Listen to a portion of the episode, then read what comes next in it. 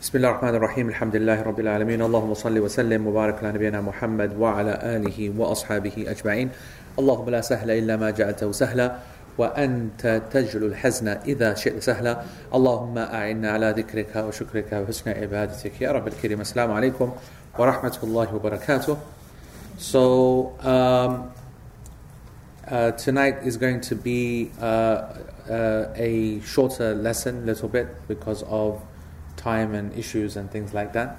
Okay? Huh? Champions League, no, no. I don't think I can make the uh, Champions. Uh, in today's games are lame anyway. Arsenal going to get battered, and and last night's game was the real game, and it was a shocker. To be honest, it was a shocker. But there you go. Um, so just so that I know who was at um, No Doubt. You was at No Doubt, and you was I saw you there, and I did I not see you there? No, I didn't see. You're not even for a bit. You came for the men's stall at all? Nothing at all. Yeah, I just thought I saw you. Okay, and um, Zaki didn't go, huh? London. Oh, you went to London, Sah. Islam, you went there? Yeah. What did you think? different.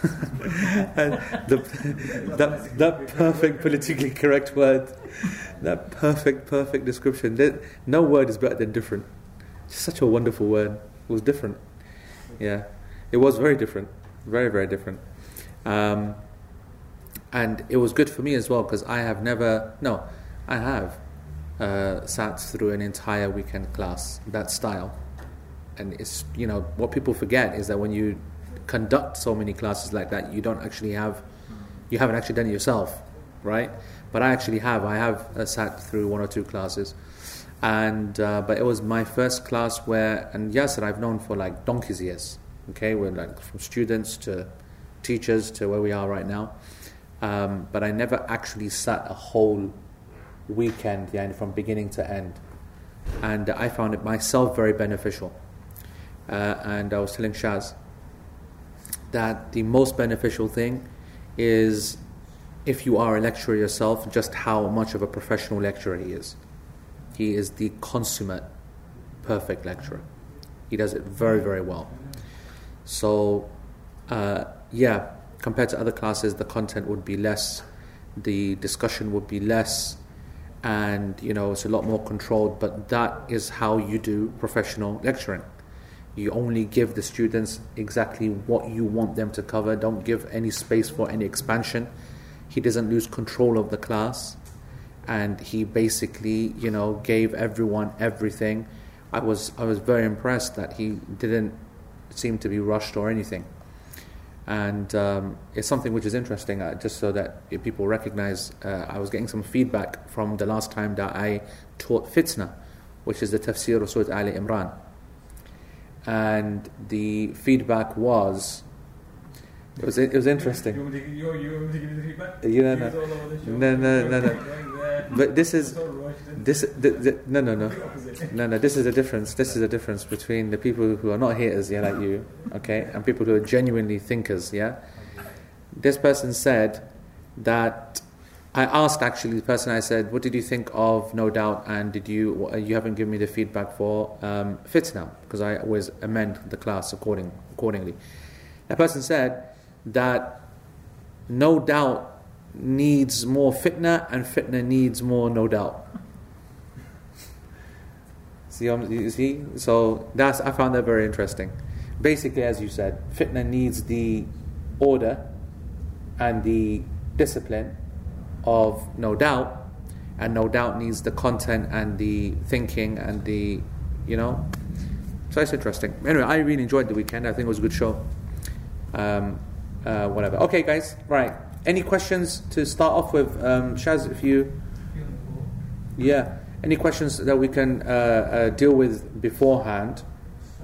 Um, okay, how can you even open that? You can, yeah? Yeah, I was going to say that there were a few remaining questions, and because this aura aspect now is pretty much done, well, actually, it's not completely done, but the kind of questions that people are asking, those that topic is done. So I want to just kind of finish off that completely. So the first question there is that sometimes at the women's side, when we are praying and the female neck is showing from the back, a sister would cover it for her from behind. Is that permissible for her to do in the middle of the prayer? So I'm assuming that that's a sister who's actually praying who's covering the other one who's praying. Okay? And I want to say that um, that's actually a difficult question. Okay? Let's first do the easy part, and that is if you're not praying and you see that, then yes, it is permissible and it's part of enjoining the good and forbidding the evil, especially if you know that the reaction is going to be a positive one. Yeah? It's a big different yani, going up to a geezer and, you know, grabbing uh, his belt thingy and yanking his trouser up. You literally have a heart attack, yeah? yeah? And they used to give, call it a name. What's that? Wedgie, yes, yes, yes, yes. So they might even think that there's some kind of attack going on. You're giving the guy a wedgie. So we don't want any, that kind of, uh, you know, we don't want more fitna happening. So you know, little things that where you might just pull something down or whatever. Make it's more a case about making the person aware because no one does that intentionally. So that's okay. Now, when it comes to within the prayer itself, now we're moving into a subject which is going to be covered later, and that is movement in the prayer. And movement in the prayer is a very, very, it's, a difficult subject because um, it has not been given parameters by the Prophet ﷺ. There are no hadith which indicate the maximum minimum, and that's why you have such, and we spoke about this last week, that there are certain areas in the Sharia where the fuqaha they really have free license to mention parameters and this much and that much and this and that, where there's actually no evidence, but they're trying to kind of get control on a subject. And so some, that's why you will see some of the madhahib, they will say, when, when some guy asks their Molvi and he says, you know, am I allowed to scratch? For example, an itchy part, they'll be told you're allowed three scratches, for example, right? Or you're allowed uh, two movements. Or yani numbers are actually mentioned and when of course there is nothing of any evidence from the Quran and Sunnah.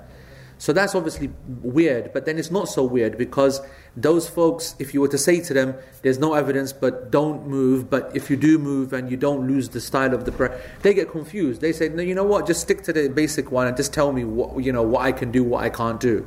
So you can't blame the Maulvis you can't blame the scholars for making things easy for them okay and so the movement in the prayer is one like this as well. Effectively, the governing principle for movement is that you must at all times preserve the prayer. And preserving the prayer means that when someone would be to look at you, they would not think that you're not praying. And you yourself, when you're praying, when you make that move, you yourself don't display or feel like you're not praying. So the example would be if I'm praying like this, right? And, you know, hand on hand, focus on the Qibla, and I've got a scratch here. Yeah? Now, if I was to go, you know what I'm saying? Right? So there's like a number of things that just happened there. Body shape moved, face moved, my face went from the Qibla, eyes went from the Qibla, both hands came up, yani, and I'm really going at it, kind of. You know, I was really irritated by it, going like this, like that, whatever. And then I'm back here again. A number of things happened. One, I didn't maintain any spiritual connection with the salah. I like completely broke it. Two, my physical surah of my, my, my when you look at me didn't look like you know. If someone was to walk in, they would probably think he's about to pray. He's standing ready for prayer. He's about to make the iqamah, but he's just yani, getting himself ready, kind of thing right? You wouldn't have a clue that this guy is praying. And uh, you know, the same would be to another person looking in. So those, yani what I'm saying is that you broke that prayer, not legally. I'm not saying that the prayer has been invalidated, but what I'm saying is that you have really introduced a whole level of foreign movements. Foreign means foreign to the prayer, not foreign in terms of language, foreign to the prayer. You've really brought other things into the game and you've confused the situation. Okay? However, now another scenario, which is that that itch count, uh, has, has started again, and I do not move, and my left hand remains exactly where it is, and my focus is still there, and I just kind of, you know, just do this, you know as gentle as possible to get the job done without losing focus, whatever, and without losing the hay'ah, my head down, whatever. Then a person who would come in would say, This is a person who's praying, who's itching himself. You know what I'm saying? And likewise, my mental capacity and my, my mental sort of connection and whatever is still there. So that's the general parameter. Now, because this is such a long answer, People do not get told this. And they're basically told, don't itch. Or they're told, don't do this, or whatever. Now, one of the very common ones, for example, is the foot itch. Yes? And you see that. You see people whose feet are itching, and then, you know, they literally, they will, you know, they'll lift one foot up, and they will start scratching the other one like hardcore. Like if this is the if this is the foot, they lift this one up and you know down the calf and whatever. And there's a lot of stuff happening there. Now you could argue that okay, because there's no need now to drop the hands, yeah, and you're still focused there, so you still look like you're praying. But there's a lot of stuff going on. There's a lot of movement, and there's no need for that. Meaning that there is a position where you can slightly just you know.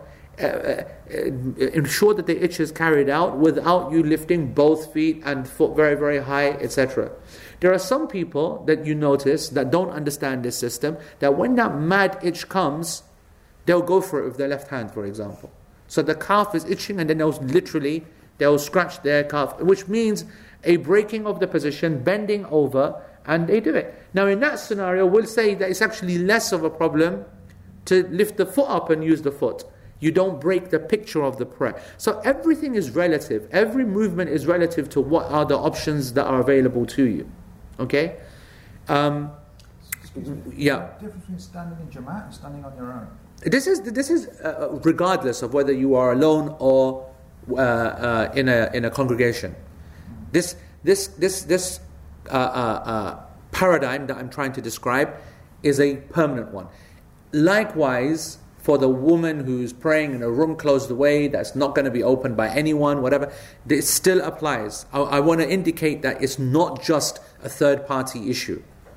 Because some people think that it's only if other people observe you and have a perception. No, a personal, there has to be a personal kind of connection to the prayer as well. Okay? Now, like I said, when this section comes, we'll talk about it a lot more. But it has a very important applic- application, you know, in our salah especially in the age of mobile phones. Especially with mobile phones. Because so much, so, much, so much of the time, the phone goes off in the prayer. Okay? And this is, the, this is a reality that was never known before at all in any way. It's a modern problem. And it causes an incredible amount of disturbance, especially if they're playing music as a ringtone. Now, generally, people are used to ring, ring, ring, ring, or a bell. And that's, you know, by the by. It's like the car alarm that went off in Salah. Okay? Now, the majority of us just completely ignored it.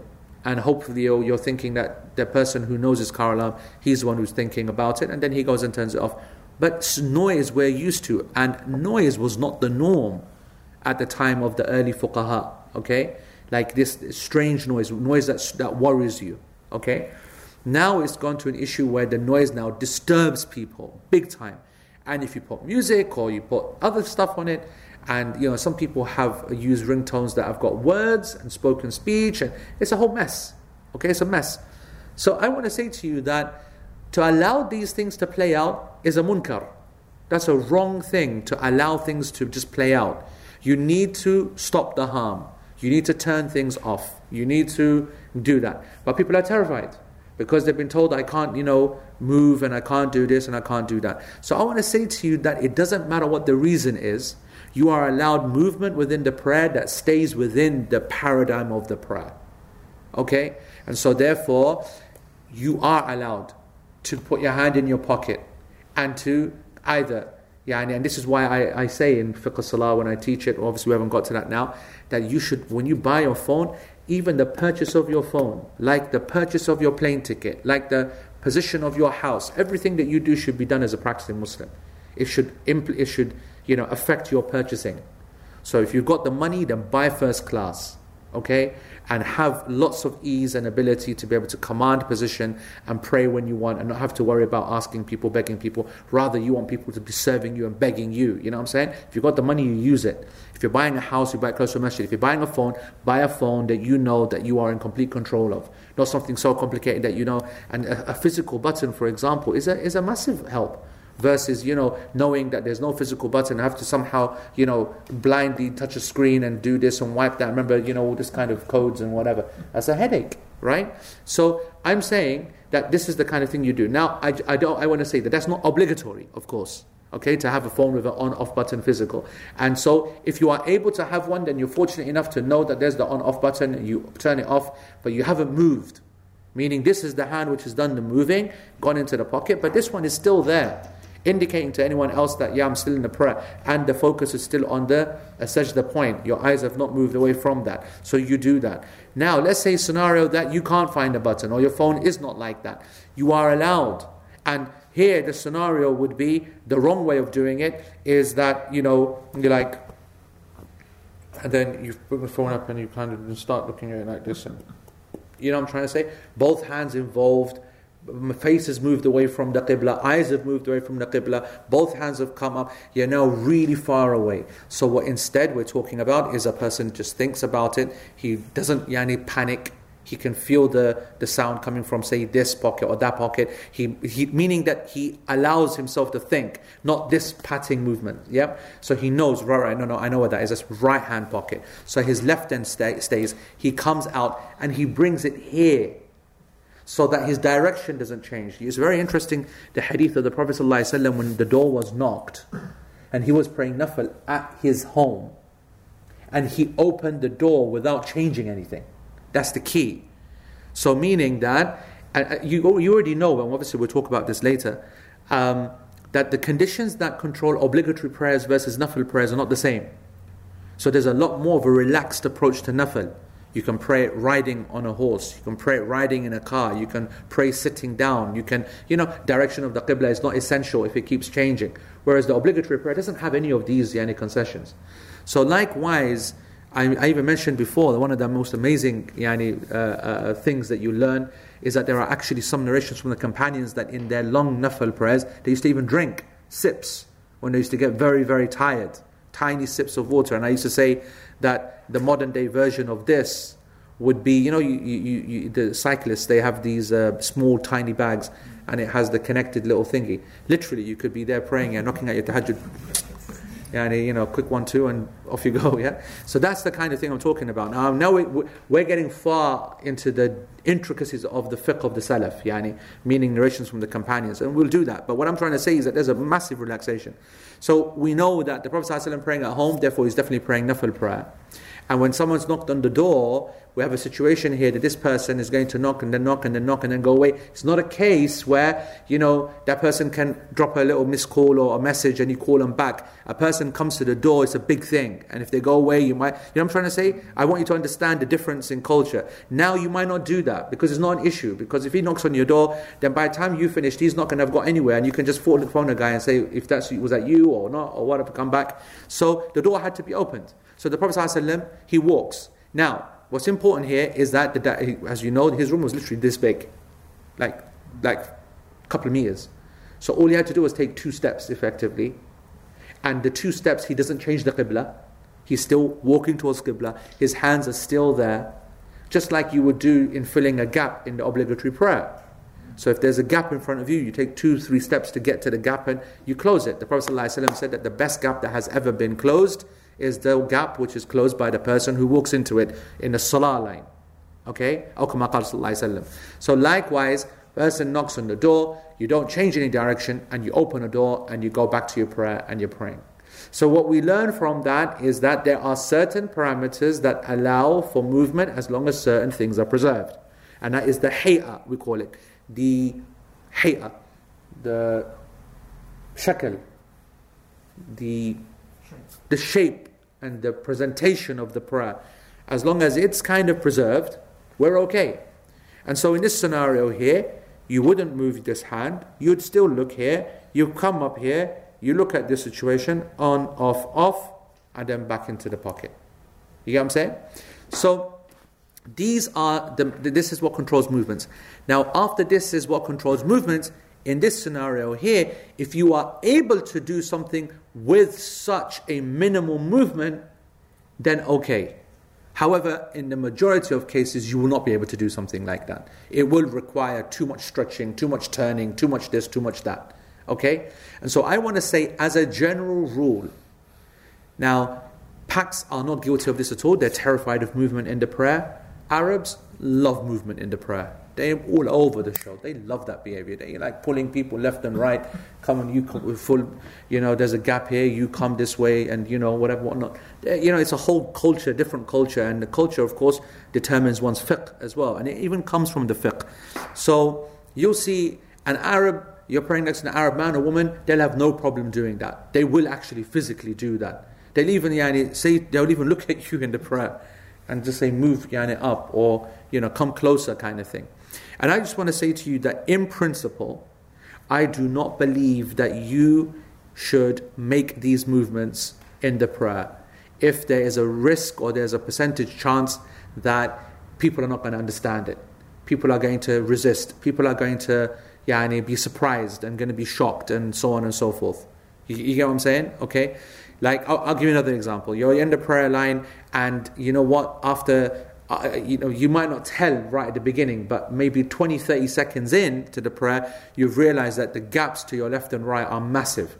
But because there was an initial jostling and you didn't clock on, now that the prayer is in play, you realize that to your left hand side there's a huge gap. Now you got an option here. Okay?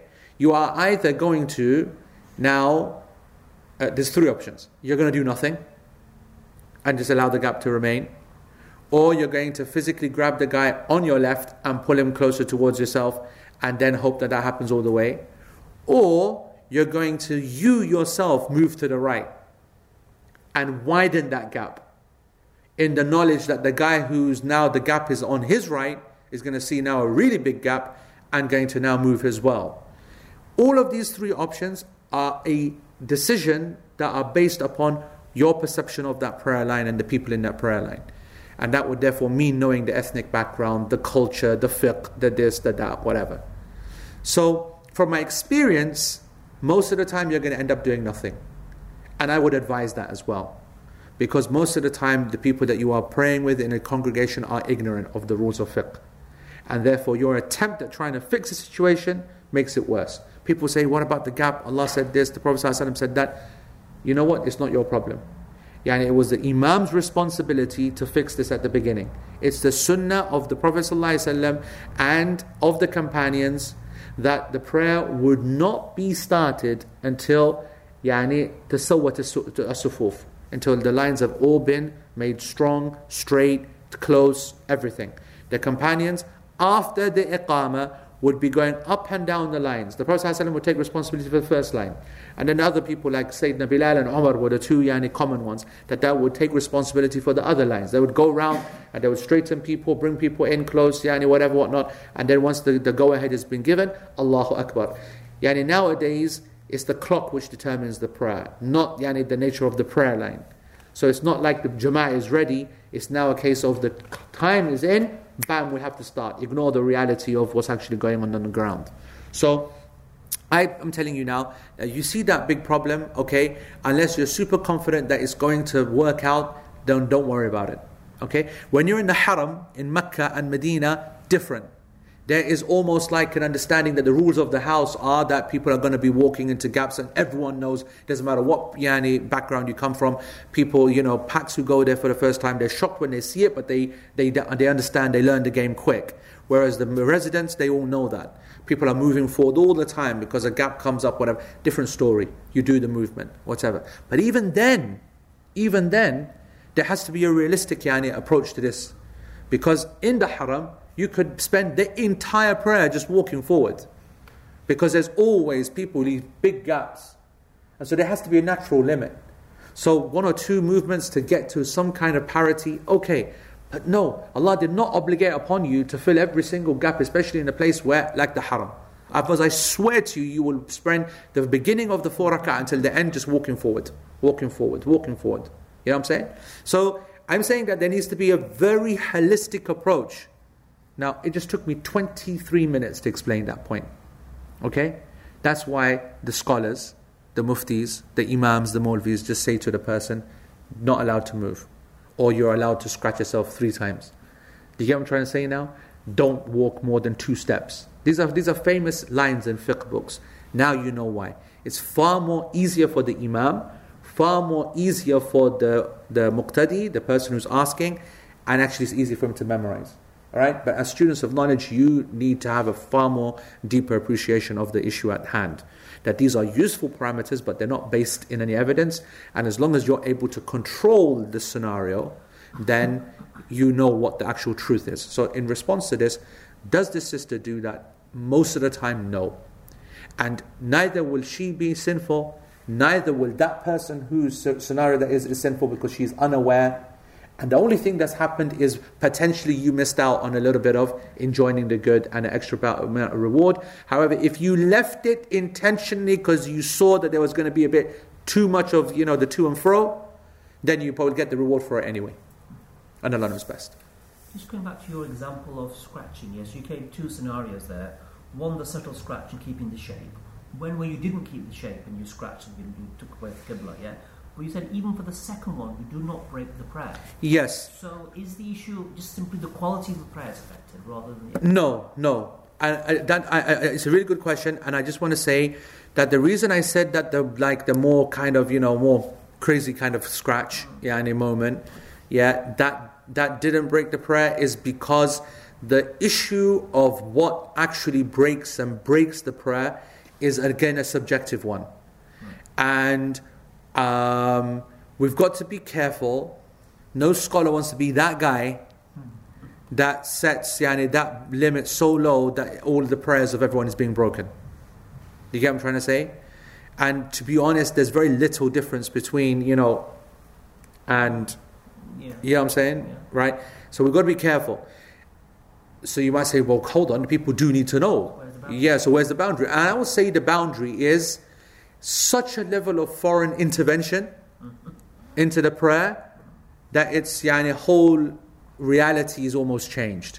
That's your subjective view. Uh, uh it, it, it, most of these matters in fiqh is, are subjective. Right. Okay? And that's why I always like to add that uh, third party involvement.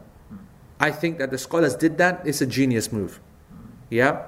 And likewise, for those who are people who, who are not praying in a third party environment, I like to therefore add the internal yani, uh, self that uh, adds that regulation.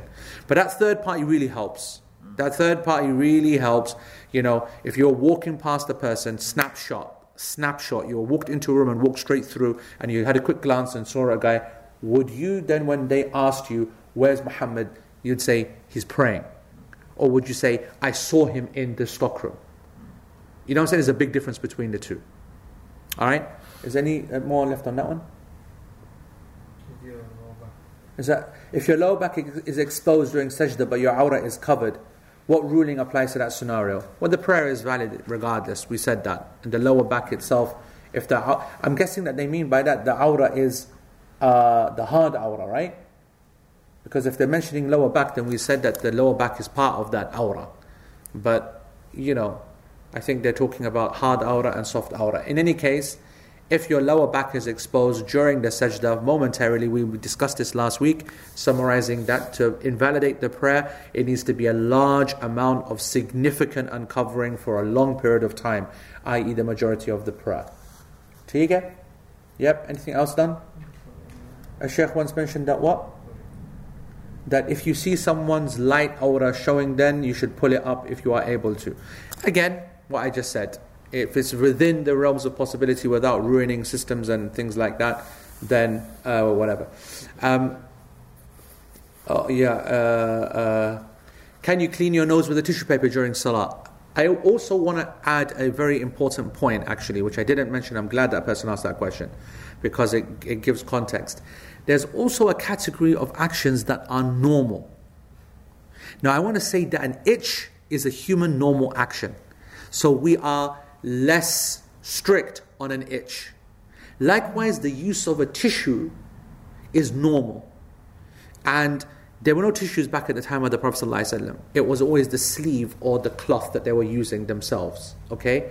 and that means qiyas by then analogy the handkerchief and then by analogy a, a, tissue or anything okay so these are normative actions which are part and parcel of people normal day and that means the prayer is also going to get its fair percentage especially if someone's got a sniffle and a cold so yes you are allowed to use the tissue but likewise here is where you start to now use Yani from your own, not, not it's haram or it's obligatory to do this, but you start to yourself develop moves.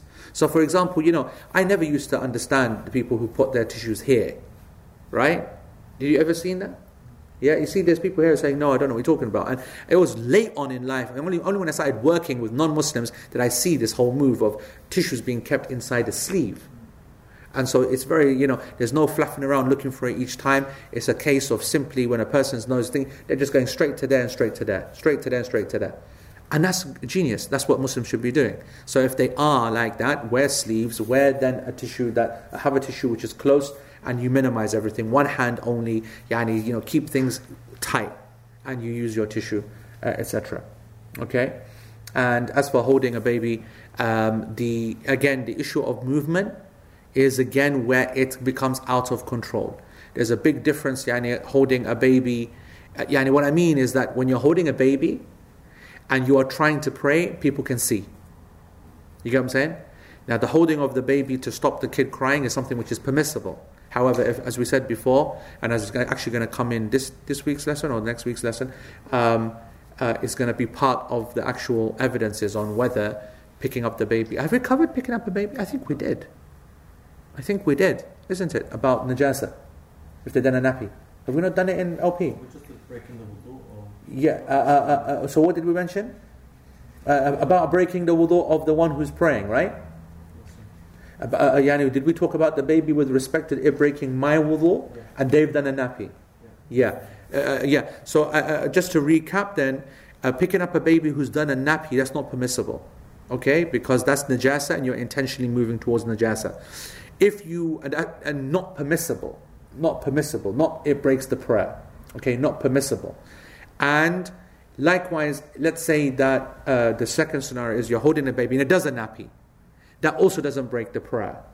Okay, what happens is that you need to put the baby down. Okay, you need to put the baby down and carry on. If the baby did, you know, that your hand got soiled from the nappy, for example, the prayer is invalidated, but the wudu isn't. Your wudu is not invalidated by najasa. So therefore, you would put the baby down, wash your hands, your body, clothes, whatever is dirty, and you start the prayer again. Your prayer is cancelled, but not your wudu. Your wudu is broken by your own najasa, not by najasa being on you. You just wash it off. Okay? All right. We're up to date now, yes, Shaz? Yeah. Yeah? Okay, so then the, the text that, that we're going to cover today, uh, down, Sheikh, down, down, down. No, this is not even it. What is that, bro?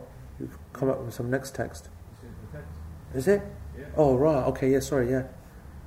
Yeah, so, uh, ومن, ومن إن كشف بعد عورته وفحش which is what we covered last week أو صلى في ثوب محرم عليه أو نجس أو نجس أعاد لا من حبس في محل النجس okay that's the text that we're covering today so uh, if some of one's aura becomes insig- becomes significantly uncovered we covered that last week and this week or prays in an unlawful garment haram garment the word is haram muharram okay? Or it is impure, the word was najas, okay? They must repeat the prayer. They must repeat the prayer. One does not repeat though if confined in an impure place. Okay, we're going to cover that next week, inshallah. Right, so um, what's, the, what's the thing here? We've covered last week. If the aura becomes uncovered, you've got to repeat the prayer. And what did we say about uncovered? We said that the Hanabila, they were a bit strict on the issue, but when it comes to tafsil, the only time that you're going to need to repeat the prayer is if it's a huge amount of uncovering for a long period of time.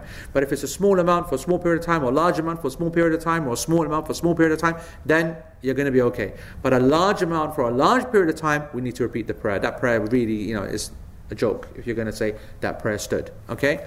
Now we're in another scenario. Haram thawb. What does that mean? Okay, so this is the top of page 173 in the Sharh, Sharh al-Mumti'. And Sheikh says, uh, A, لم تصح صلاته. The prayer is not valid. Okay, if he prays in an, in an impermissible thobe. Because it has already been previously stated that from the conditions of the thing that covers you, the satir, okay, the satir is that which covers the sutra, or the ones out, sorry, the, the satir is the thing which covers the aura, okay? Is that we said, right, like it seems like years ago, it was two months ago, that it must be mubah, that it has to be permissible. The thing which covers you must be mubah, must, must be permissible. فإذا صلى في ثوب محرم عليه But so therefore, if you pray in, uh, يعني, in a thobe you're wearing, which is haram, either because of how you got it, إما لكسبه, how you obtained it, yeah, وإما لعينه, or for its intrinsic nature, وإما لوصفه, or because of how it is worn, how it is worn, وإما لكون ثمنه المعين حرام فصلاته غير صحيحة. The madhab adds a fourth category as well, and it says that the specific price for the thobe is haram. Then all of these four categories means that the prayer is invalid according to the Hanbali madhab. I repeat. So either if it was haram because of the way you got it, either haram because of what it is, either haram because of how it's worn, or either haram because its price itself was haram, which is a little nuance which we're going to go through, then this makes the thobe haram and it makes the prayer invalid, which is a major statement. It basically invalidates your prayer. Okay. What is the example of يعني مثال المحرم لكسبه an example of a, uh, a, a, a, a thobe Okay, when I say thobe, you know what I mean. I mean your dress, yeah? Garment, clothes, shirt, whatever it is. Thobe means garment. Okay, should I use word garment or thobe? Garment is a horrible phrase, honestly. It sounds so old. So this is stick to thobe, okay? But you know that I don't mean thobe. Yeah? So, um, how can a thobe be haram because of how it was obtained? Obviously, stolen. Yeah? Stolen, frauded, you blagged it somehow, one way or the other. Okay? That is what haram al-maghsub, يعني أن يكون مغصوبا أو مسروقا أو ما أشبه ذلك. So any of that category. That's easy, I think. Yes? How is a يعني ومثال المحرم لعينه What is يعني something which is intrinsically prohibited? Silk. Good. So if a male is wearing silk, then that thobe is intrinsically prohibited. Okay? So that would be the uh, uh, thingy. Give me another example. Good. Okay. Pictures, see through. But then see through is different. Why is see through different? No, the opposite. Uh, sorry, what did you say? Uncovers. It uncovers it, correct. So it's not even, we haven't even got to haram or not haram. It didn't even fulfill the condition of being a thobe. Yep. So the pictures is the point here. And we need to have a little chat about this, okay? Because uh, this is a big discussion, pictures. And it was a big discussion back then, and only God knows how much of a bigger discussion it is now. Right? So, something لعينه that has suwar. In fact, he says, and I, I quote, أو فيه سور على رجل أو امرأة لأن الثوب الذي فيه سور حرام لبسه على الرجال والنساء. Any thobe that has pictures on it is haram for a man or woman to wear. Now, we need to discuss this. Because not only did he say it's haram as it is just to wear, but then yani just normally outside the prayer, but then worn in the prayer, it's also invalidating the prayer as well. That's a big statement. Let's talk about this. The asl of this is the hadith which is narrated by Bukhari and Muslim. The hadith is hadith number 5954 in Bukhari where the Prophet ﷺ entered into the house and Aisha radiallahu anha in the where her little mihrab was, her little kind of prayer area, she had it boxed off, yani with some curtains. Very thin curtains, but they had images on it. Now at that time, I want you to know that images, and there's a lot of discussion about this, but this is my theory. Yeah, and Allah knows best. Like, and I can't say this with any confidence, but Images today.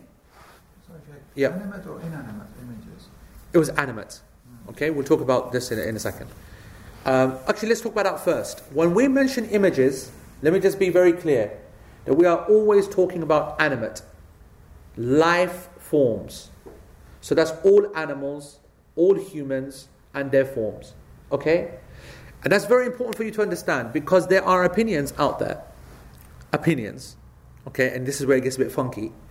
That if you had, for example, you know, your Mickey Mouse T-shirt, you know, your your, your, your beloved Mickey Mouse T-shirt, yeah, the one you go to sleep in, yeah, I know you all do, yeah, big one, yeah, that's actually permissible because it cannot exist. And that was a fatwa Sheikh uh, bin Baz. That was his fatwa. Yeah? And uh, I don't know about that. I mean, it's a great fatwa to be honest. It makes life a lot easier. The idea that, you know, a unicorn on your t shirt is permissible, this, that, whatever. It's just, it, you know, it's. Actually, I don't know. I don't know how to articulate my natural response. I like the fiqh. I want to say because the reason I like the fiqh is because um, there is consensus that you can have pictures of scenery and landscapes and a, you know anything, any object. You know, you, you, you had a, like one of a phone or a letter or a logo. All this is completely permissible. Okay, unless there is a specific affiliation linked to it that makes it a uniform, which is part of a religious order, then that's something else. Yeah, but that's a bit funky. Yeah. So um, now, if you did have, for example, a a human being, right, on your shirt or jumper, and you were to remove its head, which is a bit macabre, but yani, you know, yeah. Now you could do whatever. For example, uh, you could put something across its head, or you could, um, uh, uh, you might be the one who's manufacturing it, and therefore you heard the fatwa, and so therefore you make it headless. So it's just the body. Now, nearly all the scholars say that when the face is defaced, look at the phraseology as well, and we're speaking in English, which is not the language of fiqh. When the face is defaced, then the actual prohibited prohibited thing is now gone. And that's very interesting because when it comes to the permissibility and impermissibility of images, there's a big discussion of what's the illah, what's like, what's the issue. Now, in this hadith, it gives us a real strong indication of what the illah is. Because when the Prophet ﷺ walked into the room and saw this curtain and it had the image on it, the Prophet ﷺ became very angry and ripped it down.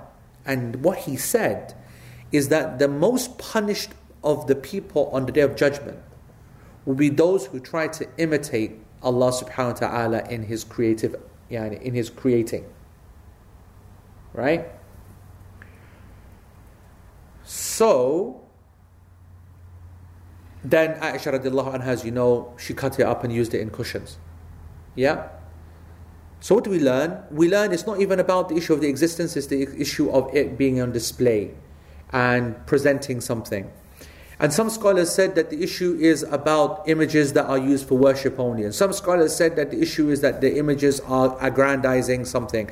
And some said that it's uh, that which shows respect. So, for example, if you had a image on a carpet, it would be allowed.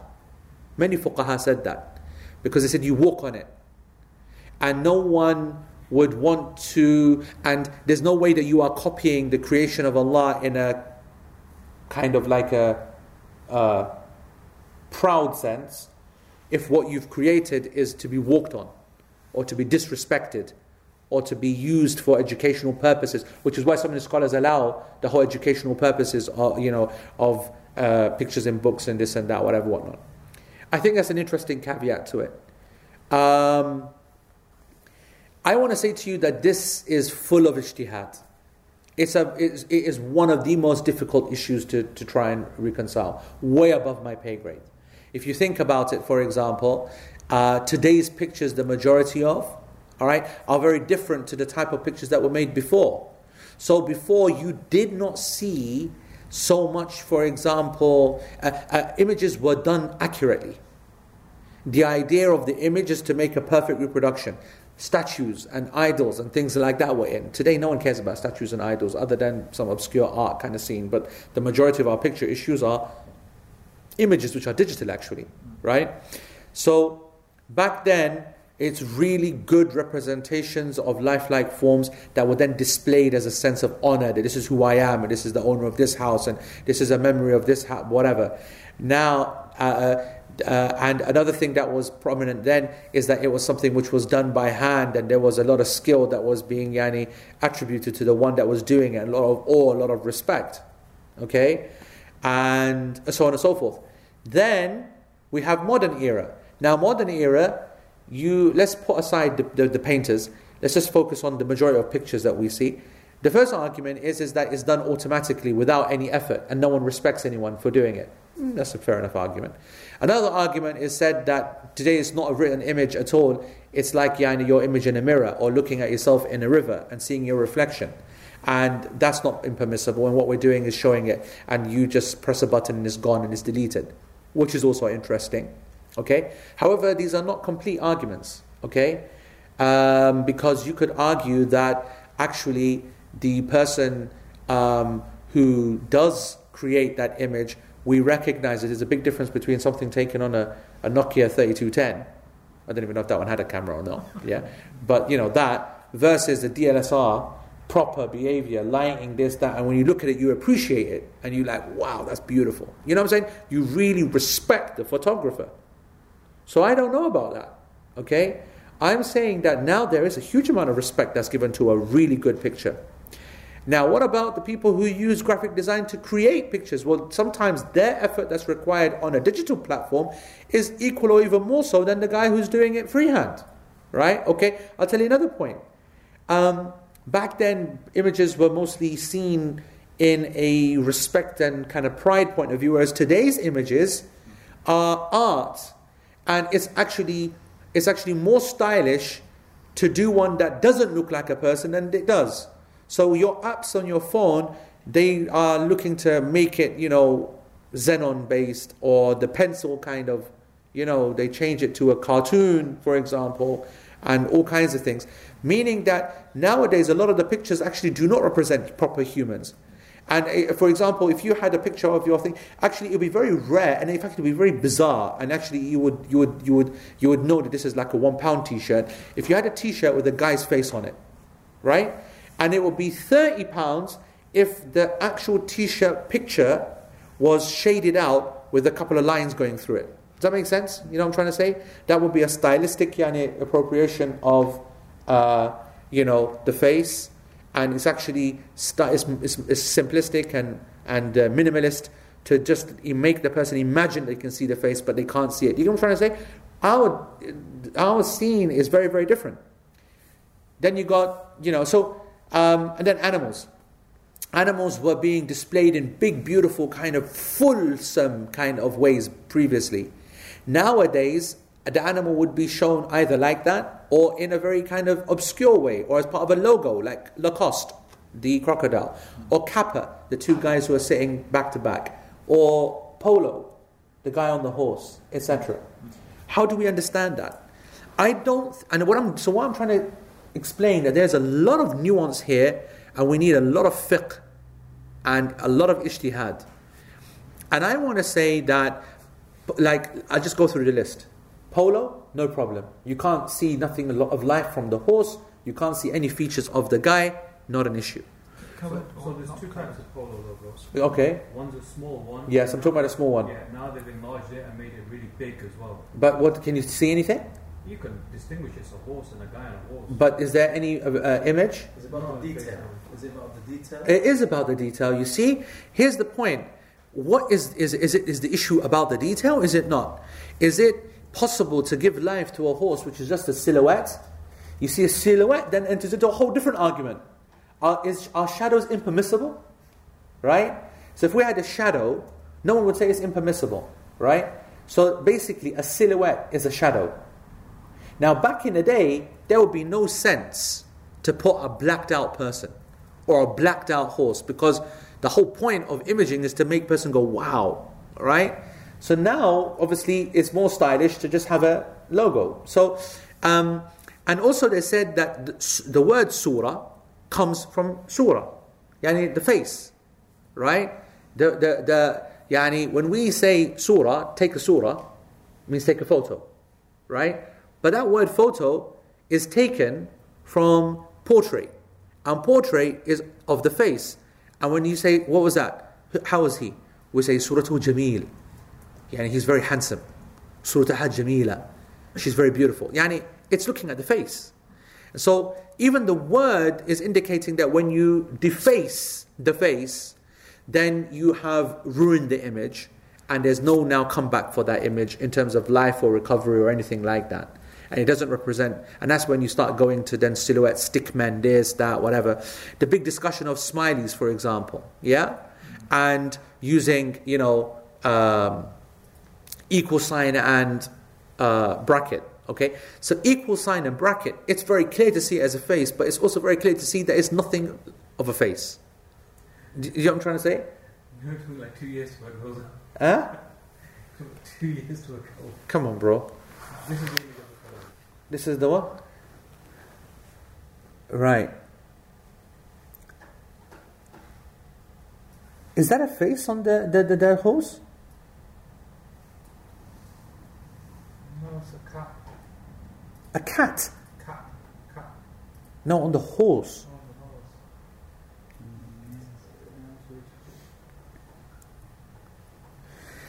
There is some definition there. D- th- there some definition? Yeah. Yeah. Right. Can't really tell what- You can see the face. Hmm. You can see it's a man on a horse, that's it. It's the man on a horse There is some definition. on the face, isn't there? Yeah. I think I can see some eyes there on the, on the horse. No. Yeah. Yeah. And this is now where we're at. You see, you're into this kind of, you know, this this this dodgy kind of area. Now, let me just make something clear. We've done a lot of discussion. Okay? In terms of what we tell people, we say this is a grey area and don't wear clothes with animals. Okay? And avoid it because it's full of doubt. And if you do yani uh, wear it, then it's not the prayer which is the issue, it's the wearing of it with the issue, the display of it, it being in the house. And when you see problems with this, the problems are of different types. One is the problem of what are you doing? Are you recreating something? Now we probably feel safe with something which is distorted that I didn't try to copy Allah subhanahu wa ta'ala. And so we're safe from that. Yeah, you're not a picture maker. You're not a one who's trying to copy creation while wearing a polo because it doesn't look great at all and it doesn't show creation. So you're safe from that. But that's not the only issue. There are issues that we know that the angels do not enter into a place where there are things on display, pictures on display. So the question is, is that you're wearing these clothes around the house. Is it creating a healthy environment at home? And do we want that?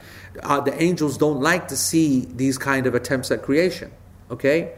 Um, but then scholars take it different ways. They said that all forms of photographic and representation are impermissible, not just that which is displayed on the wall. We normally say keep it in a memory uh, album or clothes, and they say no, even an album is not acceptable because when you're looking at it, it's someone trying to represent. So you'll see a huge spectrum, and we must be very careful not to yani, insult anyone here because all of these are scholars that are trying to make yani, their best judgment call on a huge amount of evidences that they're trying to uh, balance. Okay, I'll be honest with you.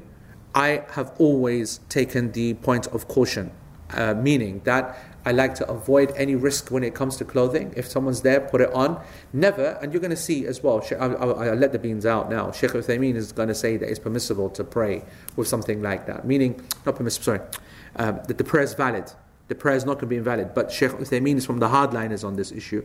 No pictures at all of any sort whatsoever. It is haram to wear that. However, the prayer will be valid. At the moment, what's being argued by the Hanabila classic Hanbali position is that the prayer with pictures on it is invalid. Haram and the prayer is invalid, meaning you get a sin for wearing it and your prayer needs to be repeated. Okay? Our position uh, from a class point of view is that the prayer is valid. Okay? I'm just giving the end away. But as for the ruling on the wearing of it, then that is where you stand on an individual basis. Sheikh Uthaymeen is upon haram. Me, I'm on pure nuance. Like I said, all the nuances apply. If it's full definition, full clear, whatever, avoid. Impermissible. If it is something which can is, is imaginary, I like that argument. It cannot possibly therefore be under that. But still, person could say, well, if Allah didn't create it and you're trying to come up with a new creation, it's almost like a challenge. You know what I'm saying? That's scary talk, Yani. You know what I'm saying? So I would also step back from that too. All right? And I wouldn't encourage that. I, I accept the idea. No, no, I'm just saying that, you know, that's bin Baz's fatwa. I get what you're saying. Mouse argument, isn't it? The Mickey Mouse argument. Um, uh, but I'm saying that the Mickey Mouse argument can be turned on its head and made like it's even worse. You know what I'm saying? And I also understand there are many evidences from the Salaf that they would deface dolls.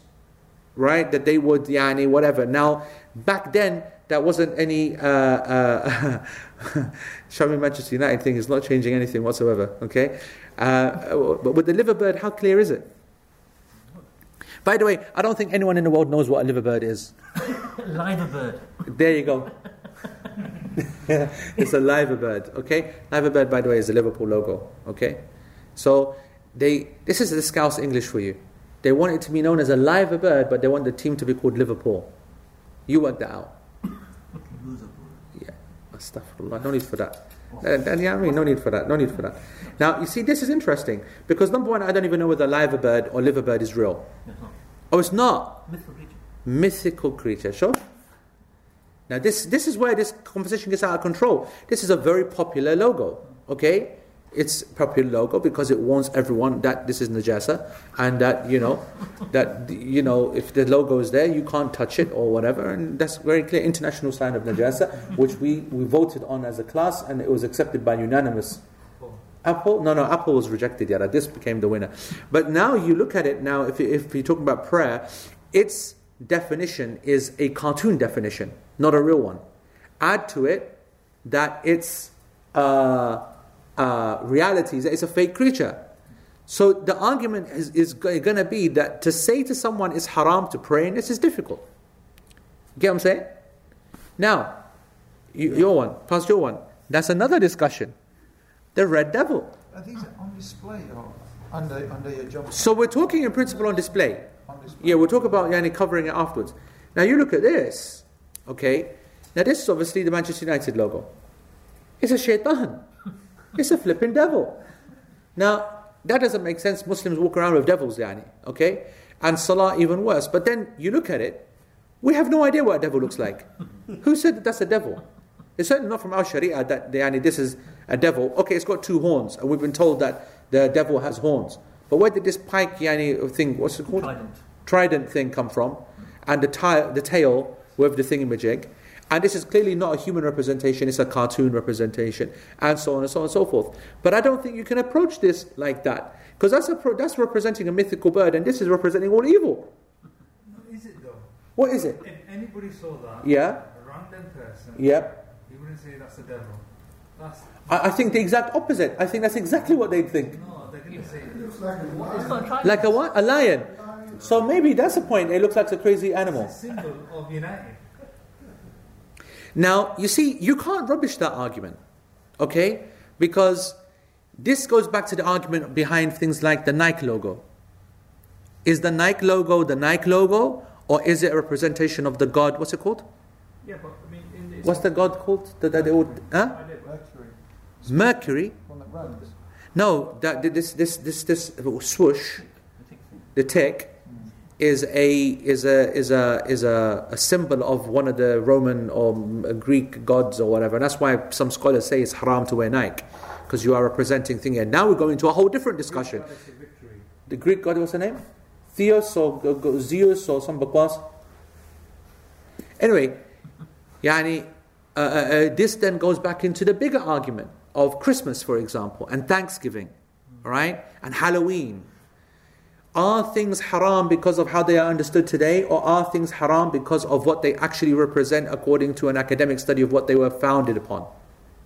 Christmas today is not of Christmas of a couple hundred years ago. Likewise, Easter today is a set like Valentine's Day. Who even knows what Valentine's Day was made for? Now, does someone who choose that day to do something special, is that something which is haram? Uh, uh, uh, uh, uh, does Valentine's Day represent something, what it represents now, it represents something which is haram previous times? Christmas. Is it kufr? Well, they got the day wrong anyway. All right? They got the thing wrong. It's a pagan thing. Okay, does, it, does the pagan thing come through or not? Nike, then back to the issue. Are we, when we wear Nike, are we saying Greek goddess of Bakwas, whatever it was? What was it? Victory or something, yeah? Or are we like, you know, I'm wearing something that, that represents a brand and it cost me some money? You know what I'm saying? So there's a lot to say for intentions and realities, and this discussion will never be solved in our time. It will always remain a matter of ijtihad. There will always be scholars that will say, why on earth are you doing it? Why are you falling into the risk area? Avoid it. And that's a sense, sensible position. And there will be others that will say that no, life has to continue, we have to be real, and if people do not perceive something associated to it, then let people perceive, perceive what, what it is. And this discussion is really nuanced. I mean, there's so much fiqh behind this when you think about it. Like uh, this discussion re- uh, uh, ex- extends to the cross. What's the reality of the cross? Today, people use the cross, and some will say the cross, the salib, is a symbol of Christianity. Now, some people would argue, like Muslims would argue, they'll say, you know, what's the evidence that it's a symbol of Christianity? What does it even mean to be a symbol of Christianity? It's people's own sick minds of the way that they represent their religion by some fake of event, okay, where Isa Islam was not involved at all. And others will say, well, no, actually, crucifixion was a concept which is known in Islam and mentioned in the Quran, and is something which is yani, known uh, according to Christian belief. Today, people will say, this is a cross, that's a cross, this is a cross. Do we give the cross meaning or not? Some people will say is meaningless. It means nothing to the Muslims. If it's there or not there, yani wujudihi ka'admihi. In front of me, it, it being in front of me is like you're not even existing because it means nothing. However, what about the hadith in Bukhari that Isa alayhi will come and he will break the cross? What does that mean? They argued over it. They said that it was a this breaking the cross is a metaphor that he will um, abrogate Christianity. He will say that Christianity is you know not true. This is what breaking the cross means. Others said he will snap the cross in a symbolic move. If he did that, then that's him admitting, salam, that the Christian that the cross has a meaning. Do you get what I'm saying? So it's not about what people understand it to be today, but what it actually has represented over the years. So I want you to know that symbolism, which I guess is what we're discussing, isn't it, really? In the form of images and design and whatever, is a very difficult, complicated matter. Okay? And it's more than just is it got eyes and nose and whatever, as, as we can see with this red devil. Yep. It does look like an animal. But they say the red devils. Yep. Yeah, they are known as the red devil. Yep. So by default, that is.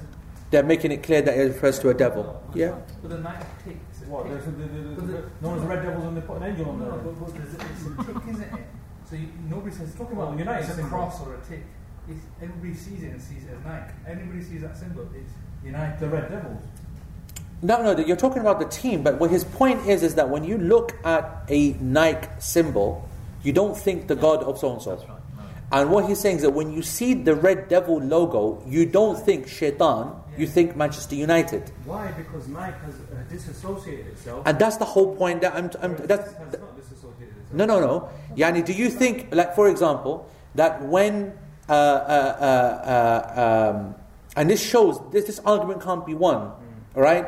When I, what, like, when they go onto the football pitch, do they, for example, celebrate in a way with kind of grotesque Halloween masks and they, they bring up yani, satanic rituals and they make signs for 666 every time they score? No. But then you could turn around and say, but look, the bloody mascot is this big devil that jumps onto the, you know, is a big red devil and he runs around and, you know, so it'll go back and forth. But, you know, are they dropping the symbolism or are they reinforcing it? Whatever. It's obvious at the end of the day that they don't want to represent real devils. It's clearly a marketing thing that you know they've used. But then the question should be asked: Should we support that morally? Should we be ethically be supporting that? Islamically, is that fit as part of our, you know? And that's why we don't wear it. I don't wear it. I don't like others to wear it. It should be covered up. I don't. I don't think it's haram to though. I think there's enough doubt and ijtihad in there, like the points Zafar made and the things that we've been saying, that would make this not a clear situation. When it's not clear, we're very careful then when it comes to the ruling on it.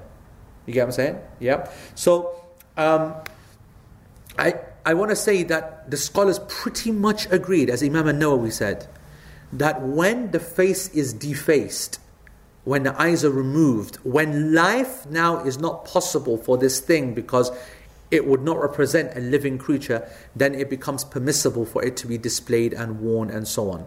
Okay? So I just want you to know that this defacing, this removing. Now, I want to say that again, that would have worked for that time, for their era to understand this. This is one of those areas of fiqh that is not closed. This is an area of fiqh which I think is very open for ijtihad. Because back then, to deface a doll would just be a defaced doll. Now, you deface a doll, you're not going to sleep for the rest of that month because that is chucky and it's going to come and kill you in the night time. You know what I'm saying? Everything takes on a different reality at different times. You now go into a house with kids' dolls defaced, you're calling the psychologist and saying that I need, there's something wrong with my child, and they're making this, that, pictures and whatever, whatnot. You are seriously worried. It's not the innocent act of defacing a doll 1400 years ago. You get what I'm saying? You now go to a painting and like you know when you see the internet. I mean, you know, I am someone who this happens to regularly. Okay, I get yani, PDFs written about me that he's the world's biggest deviant and innovator, whatever. But when they want to explain to their readers who this innovator is, they put my picture up and they put these big red yani things across my eyes. And I look at it and I look like basically I'm like you know laser man or something. Yeah, what's that guy out of uh, uh, the the guy who uh, X X X Man, the guy who has a big mask. What's that guy called? Uh, eh? Batman? Yeah, Batman. It doesn't matter. All the mans apply. All, all, all, all of these things apply. You'll see. You'll see that there's a big red thing written across, whatever. Now, when you look at that, you don't think, what a religious presentation. You think, man, that looks so weird. Right? So, I'm saying that these things have different values at different times. And if it's bringing more attention to the thing, then are you, you know, missing out on the point in the first place? This is a really, really difficult area. And I think that only the very best top scholar could cut through it and then you'd copy him, make clear of that person on all their positions. I've never seen any scholar do that, by the way. I've, I've studied this issue for, for decades. And I never saw anyone. Sheikh Al-Bani wrote an entire book on this, on the permissibility and impermissibility of taswir. It's actually available in English and you will read through it and all the opinions, and you'll come up after it more confused than you started. it's a proper book, and it's in English, and it's a, it's a real popular book, and you can buy it on World of Islam. He has always loads of copies. He, it's a bestseller. People, it's such an exciting subject. Yeah, and you start it, and you'll go all the way through it, and you will have none, none the better. You'll be no closer to the truth. So you need to do taqleed of a scholar in this. You choose an alim and you follow them exactly, or you do the approach which is that you avoid it as much as possible. Knowing a few key parameters that if the face is thingy, then it's not haram, it's not going to invalidate the prayer. However, in all of the dodgy things in between, all of the doubtful matters in between, keep it covered up and so on. The United yeah? one uh, got the face and the eyes and also. Uh, but even though, you see, the United one, even with its face and its eyes, it's not even attempting to be real. Now, you see, you could say shaitan isn't real. But then shaitan is very real. Then we say, okay, well, the picture of shaitan is not real. Then we'll say, actually, there is no possibility to understand what the picture of shaitan is. You see how now we're in a dodgy area, we can't work out what's going on? It's easier with the liver bird. Okay, the liver bird just doesn't exist. And so therefore its whole of white for its eyes are representing eyes, but it's clearly not eyes. Because they're not eyes. Now on this, its attempt to be an eye doesn't help the situation or make it any worse because any representation of shaitan is going to be one that has no idea what's going on. So it's a mess. Anyway, anyway, yeah. Quickly on that point, the status of the eye, because people say the what of the eye? Eyes. Yeah. Images. So yeah. say if someone's got eyes, yes. different category. Correct. correct. Yes, I agree. Yani, what I'm trying to say is that in the people who are dealing with this issue, mm. they are looking for little markers. Mm that increase the likelihood of this being a challenge to Allah subhanahu wa ta'ala in what you're doing. So that's why we said that a pencil drawing is not the same as a painting, and a painting is not the same as a perfect reproduction, and whatever. There is clearly a hierarchy. And that's why for and that's why I mentioned the point of the carpet. That's why there are some scholars, for example, that said, you know, Lacoste, right? It's a logo which is so small, it's not even trying to be in your face. You get what I'm trying to say? And there are some designer brands where the animal is very prominent, but only on the label, which is actually there. Because they are trying to justify the cost of it. But they're not trying to say that you need to see it on me. You get what I'm saying? So the picture is actually hidden at all times behind you. So we cannot give that the ruling the same as a person who you know wears a big thing. Yeah. What about back in the day? You know, happy face, yeah, acid T-shirts. You know, Smileys. I mean, what's, what do you do with that? That's not real, but it's big face in your face, isn't it? So, This you know. One is, Huh? problematic though, isn't it? Which one? This Lacoste one. It's got eyes. It's Uh, Well, well, you see, no, that Lacoste one is. Right. Right, my uh, uh, back like the, the you know back in the day, I used to I used to wear a lot of Lacoste, and it never used to be defined. This, this, this, this. I can't see it. This thing's in the way. Yeah, you see, look at that. Okay, that's not as defined as you may think. Is that an eye, that black thing? Is, is it an eye? It's not an eye, is it? It is, yeah. That big black thing is an eye?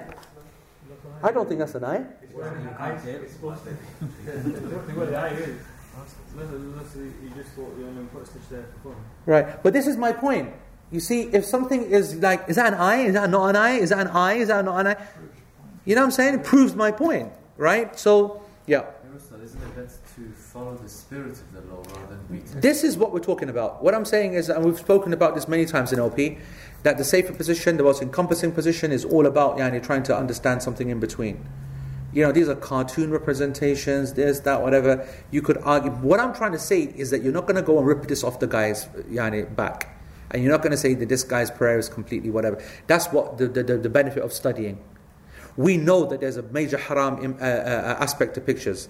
But study and knowledge, like what we do, gives us the parameters that, you know, what's going on. Let's quickly just take some of these uh, thingy. So a cartoon representation. Okay, go on, go on, take it from bottom chest. Go on. Yeah, from here. From here. Huh? Uh, actually, one second. Yeah, I don't, I don't know baby thing. All right. So, can kids baby wear clothes with pictures of actual animals on them?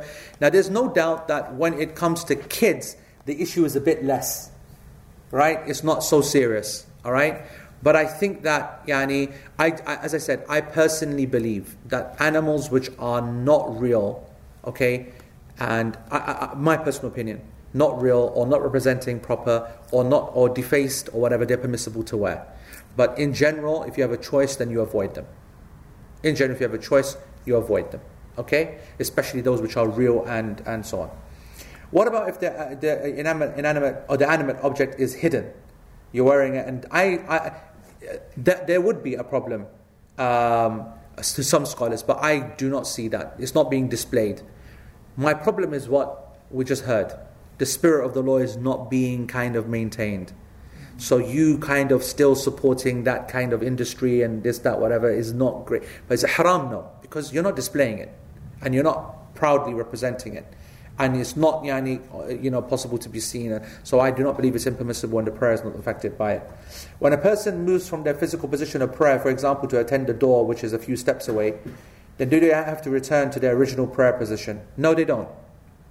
If they can pray closer to the door, then they can pray closer to the door. They don't need to go all the way back to where they were. There's nothing special about that. Obviously, if it's a congregational prayer, but then that wouldn't apply, would it? Okay. Um, yeah. Go on.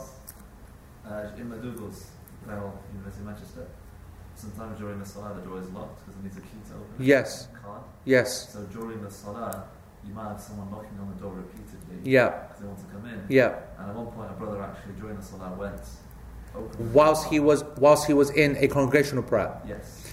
and we're talking like what kind of go did it like I described? Was he here when I described the walking of the opening of the door? The, the new prayer room? The new prayer room, right? Yeah. The new that's- McDougall. That's, that's ridiculous, man. You have to walk out one door, walk all the way down. so and he was the basically, from what I've heard, which I, I didn't see myself, I was praying. Oh, you mean that Yani? Uh, uh, so, so he walked a proper distance Yeah. with change of direction and this and that. He might face the same direction, open the door, walks out sideways, opens the second door. Yeah, that's too much. That's too much. Yeah, yeah, that's too much.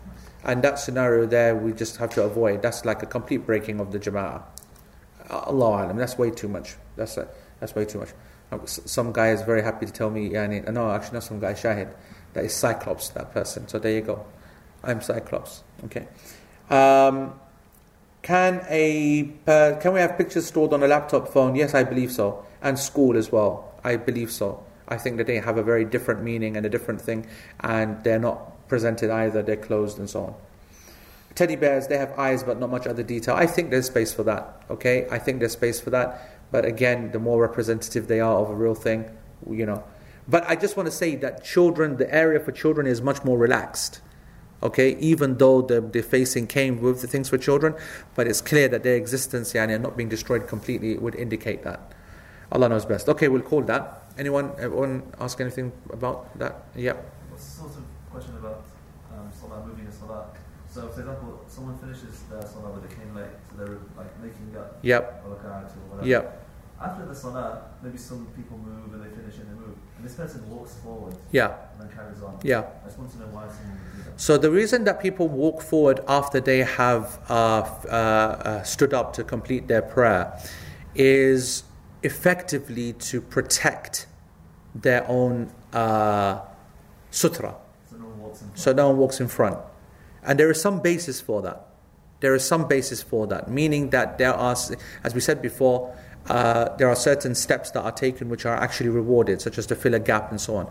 And also to protect yourself, these are rewarded steps to minimize. However, because to take a sutra is, is sunnah, and some scholars even consider it to be obligatory, okay, to pray behind something that indicates very clearly where your prayer part is. Now, uh, those who to take may consider it to be an obligation, therefore everything to achieve that obligation becomes an obligation. So therefore they move towards it. Here's the problem. Number one, it is sunnah only to take a sutra, number one. Number two, um, the, wa- uh, the walking towards a sutra, even if it's an, uh, a recommendation, yani sunnah, is allowed, and that's okay because it's a praiseworthy walking to protect yourself and another person. However, it has to be within limits, like I said. You find some people that take one or two steps, we're happy with that. But there's some people who literally walk like 10 steps. What the heck's that? You know what I'm saying? This is not, not right. And this should, yani, this is people, these are people who read narrations that don't understand the fiqh of the matter. You know what I'm saying? Walking step, step, step, step, step. I've seen that, okay? And it's out of control. It's out of control. A few steps, yani, I've al- we've never seen anything narrated from the Prophet ﷺ more than a few steps. Allah knows best. Come back to the image, your images. So you're there, obviously, there's a hierarchy, discussion about ah, eyes, all that rest of it, yeah? Yeah. Come back to the illah, though. So the illah is about challenging Allah and His creation. If you accept that. Right, okay, let's assume we accept that. Yep. Yeah. So let's take an average person, wears a t shirt with, let's say, a giraffe on it kind of thing, yeah? He's not challenging anybody, he's bought it, looks nice, digital image, all the rest of it. No one to giraffes, etc., etc. A real giraffe, yani, I mean like a proper a proper picture of a yeah, an animate. In Yeah. scene, as it were, Yeah, yeah? yeah, So if you take the illah as given, yeah. yeah, none of that applies to that scenario. So does that trump essentially all the rest of the discussion, or not? So, so, so we'll, we'll stop this uh, there and pause there, and we'll ask number one, what are we talking about? We're talking about the the action of the guy who made the T-shirt. So that's got to be separated Right. from the guy who just picks up and wears it. Mm-hmm. Okay, and what the nature of yani the general Islam of that person and the ruling of the prayer. Hmm. So we have already told you that the prayer itself is not going to be affected, which we're going to cover next. Okay, uh, the prayer is not affected, but in terms of what that person is doing, if that giraffe is representing clearly a creation and a person displaying it, then depending upon your take on what is the nature of pictures and like you said what the illah is this is either a haram action or completely innocent one. Hmm. And the same questions to be said to the one who designed that t-shirt. If they're making it just because of design reasons and actually nothing of respect whatsoever hmm. then you can see some argument. But then the counter argument is is that does anyone actually create a picture of an animal for it to be disrespected? Hmm. You know you'll see in the books of fiqh that they will say that anyone who creates a picture that is not being disrespected is guilty of the sin. Look at that wording. Meaning that if you create a picture that is to be respected, then that uh, mindset is the problematic mindset which is prohibited in the hadith. Do you see what I'm saying? Yeah. Right? Now, that, once you take it to that level, you can see the situation's getting a bit. You know what I'm saying? You confuse me now. Uh, what picture can you not wear when you're praying? Because that giraffe is an animate object. I thought. I wouldn't. No, no, uh, absolutely. Animate object with eyes is way too risky.